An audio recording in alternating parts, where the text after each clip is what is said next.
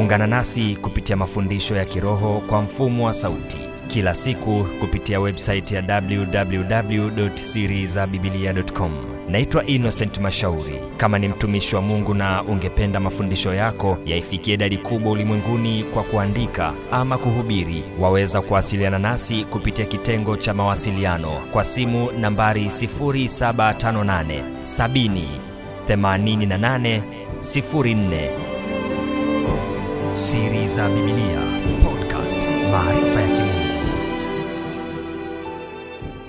Ndoto ni mlango wa kiroho ndani ya mtu. Angalia kitabu cha Ayubu, Ayubu 33 mstari wa 14 mpaka wa 16, na nitasoma mpaka wa 18. Una vitu vipana kidogo. Ayubu 33 mstari wa 14 mpaka wa 18, anasema kwa kuwa Mungu hunena mara moja na hata mara ya pili ajapokuwa mtu hajali, katika ndoto, katika maono ya usiku, usingizi mzito uajiriapo watu, katika usingizi kitandani, ndipo huyafunua masikio ya watu na kuyatia muhuri mafundisho yao, ili amwondoe mtu katika makusudio yake na kumfichia mtu kiburi. Yeye huizuia nafsi yake isiende shimoni na uhai wake usiangamie kwa upanga. Bwana Yesu asifiwe. Nalitaka uone hapo wazi kabisa kwamba ndoto ni mlango wa kiroho ndani ya mtu. Hapa tunaona Mungu akitumia huo mlango kusema na mtu. Biblia inasema hata kama hajali, bado Mungu anasema naye mara moja, mara mbili, usiku katika ndoto, wakati amelala na nia ni pana. Katika hii mistari michache unaweza ukaona vitu vichache vimewekwa hapo. Cha kwanza unakiona pale, anazungumza pale ule mstari wa kumi na sita anasema ndipo huyafunua masikio ya watu. Maana yake anafungua masikio ya ndani ya yule mtu aliyeoteshwa ndoto, ili Mungu apate kusema naye. Kwa hiyo ndoto inatumika kufungua sikio lako la ndani upate kusikia kile Mungu anachosema.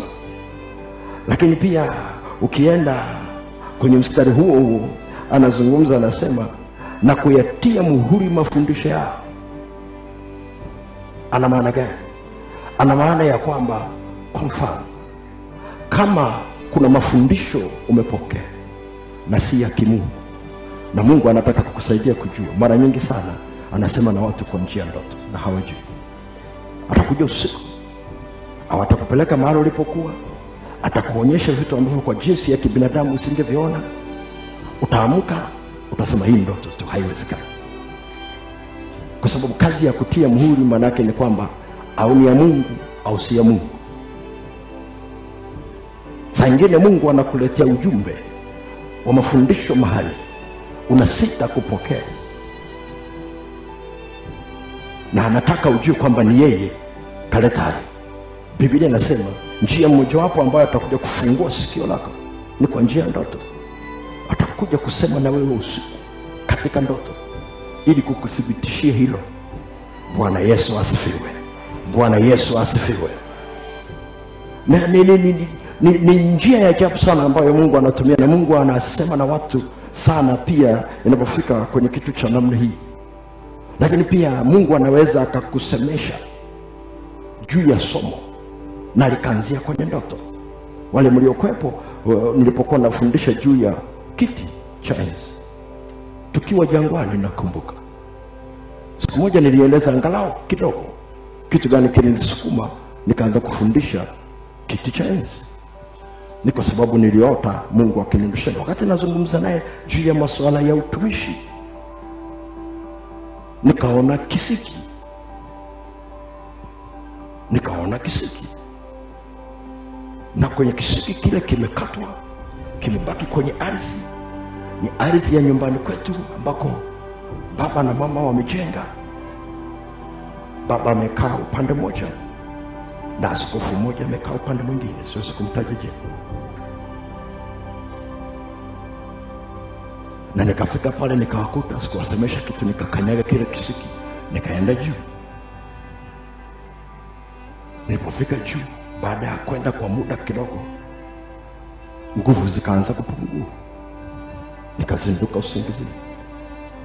Sasa unaweza ukaelewa maana yake nini, na nikaanza kumwomba Mungu kutaka kujua maana yake nini, na Mungu akaanza kunisemesha vitu tofauti tofauti, na nikaenda kwenye Biblia nikajua kisiki manake ni kitu cha enzi. Kwao, nikajua vitu anavyofuatilia kwa somo la kitu cha enzi Mungu akunipa kwa ajili ya kufundisha watu, alinipa kwa sababu alikuwa najibu maswali yangu niliyokuwa naye. Baadaye ndipo kaniambia fundisha wengine, nikaanza kufundisha wengine, lakini ni jambo ambalo Mungu alitusemesha na ghafla likafungua mlango wa huduma ya kwetu. Ghafla huduma ikapanuka baada ya kushughulikia lile swala la kisiki lakini ni kitu ambacho Mungu alikisema usiku. Kama nisingekuwa nimepata haya maarifa, labda ningekiacha hapo hapo, na labda Mungu angerudia kwa njia nyingine, lakini ingekuwa shida.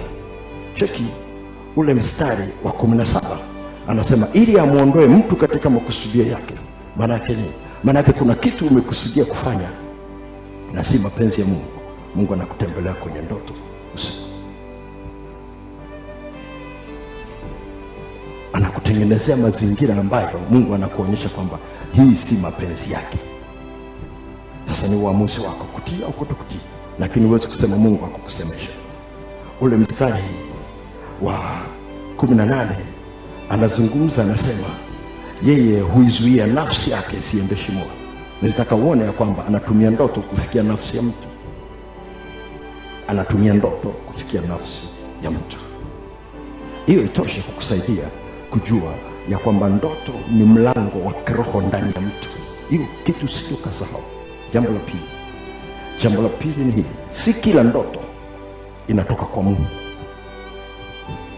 Si kila ndoto inatoka kwa Mungu. Kuna vyanzo kama vinne, kuna vyanzo kama vinne. Cha kwanza ni Mungu mwenyewe. Kuna ndoto zinazotoka kwa Mungu Matendo ya Mitume mbili kumi na saba Matendo ya Mitume mbili kumi na saba Matendo ya Mitume mbili kumi na saba anasema itakuwa siku za mwisho, asema Mungu, nitawamwagia watu wote roho yangu, na wana wenu na binti zenu watatabiri, na vijana wenu wataona maono, na wazee wenu wataota ndoto. Sasa haina maana vijana hawaoti ndoto za Mungu. Nilitaka uone ya kwamba Roho Mtakatifu anaweza akaachilia ndoto ya Mungu. Tunaenda pamoja, sema amen kama unanisikiliza. Chanzo cha pili, ndoto zingine zinatoka kwa shetani. Kumbukumbu ya Torati sura ya kumi na tatu Kumbukumbu ya Torati kumi na tatu mstari wa kwanza mpaka wa nne. Kumbukumbu ya Torati kumi na tatu mstari wa kwanza mpaka wa nne anasema kukizuka katikati yako nabii au mwotaji wa ndoto akikutolea ishara au ajabu, ikatukia hiyo ishara au hiyo ajabu aliyokuambia akisema, na tuifuate miungu mingine usiyoijua, tuitumikie hiyo, wewe usiyasikize maneno ya nabii yule na yule mwotaji wa ndoto, kwa kuwa Bwana Mungu wenu yuwa wajaribu apate kujua kwamba mwampenda Bwana Mungu wenu kwa mioyo yenu yote na roho zenu zote. Tembeeni kwa kumfuata Bwana Mungu wenu, mcheni na kushika maagizo yake na kusikia sauti yake, nanyi mtumikieni na kushikamana naye. Na yule nabii anaendelea kuzungumza pale. Bwana Yesu asifiwe, haleluya. Ni jambo la msingi, unahitaji kujua hili, si tu ndoto, lakini kitu chochote kile ambacho kinatumika kwa jina la Mungu. Usiishie tu kufurahia kwamba alichosema kimetokea. Ngoja nirudie tena, usiishie tu kufurahi kwamba alichosema ni kweli au alichosema kimetokea, kwa sababu Biblia inasema kuna walimu wa uongo, kuna mitume wa uongo, kuna manabii wa uongo, na imeweka utaratibu. Sasa anaitwa nabii kwa nini? Kwa sababu anaweza akasema kitu kikatokea. Sasa cheki. Mungu anasema akisema hicho kitu kikatokea. Kisikusumbue sana cheki baada ya kutokea. Hali yako ya kiroho inapelekwa wapi anasema hivi huyo mtu akisema kitu kikatokea alafu akakwambia tumwache huyu mungu tufuate miungu mingine. Unajua kabisa hii ni roho gani iko ndani yake. Ndio maana lazima umwangalifu sana. Hajalishi nani anakaa kwenye madhabahu kama anakufundisha kitu inaua uhusiano wako na mungu. Haijalishi anachokwambia ni cha kweli kiasi unahitaji kuwa mwangalifu kwa sababu mungu hawezi kusimamisha mtumishi wake alafu auwe uhusiano wa huyo mtu na mungu alafu watengeneze uhusiano wa yule mtu na yule mtumishi lakini uhusiano wake na mungu ukafa. Lazima kuna shida mahali. Au kama unakuta ghafla kuomba kwako kumekoma wala huoni haja tena ya kuomba. Unachotafuta ni nabii mwingine atatokewa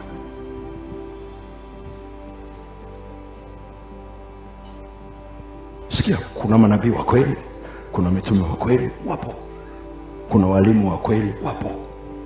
Lakini biblia iko wazi kabisa. Kuna wengine si wa kweli na imekupa utaratibu wa kucheki. Kuna mtu atakaye kuambia nimeota ndoto na hiyo ndoto ikawa kweli. Kisikushangaze kwamba imekuwa kweli. Biblia inasema usishangae. Cheki baada ya ile ndoto kutokea. Anasukumaje maisha yako ya kiroho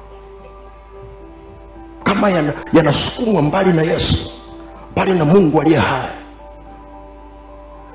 Maandiko yanatuambia kaa mbali usikubali.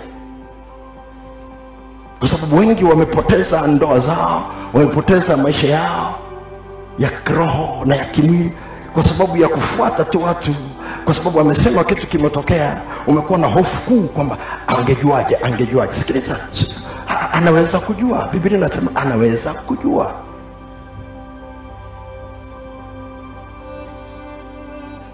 chanzo cha tatu. Ndoto zingine huja kwa sababu ya shughuli nyingi. Mhubiri sura ya tano. Mstari wa tatu. Mhubiri tano tatu. Anasema hivi. Maana ndoto huja kwa sababu ya shughuli nyingi. Ninataka uone hiyo. Kuna ndoto zinazokuja kwa sababu umekuwa na shughuli nyingi sana mchana au siku ukilala zina rewind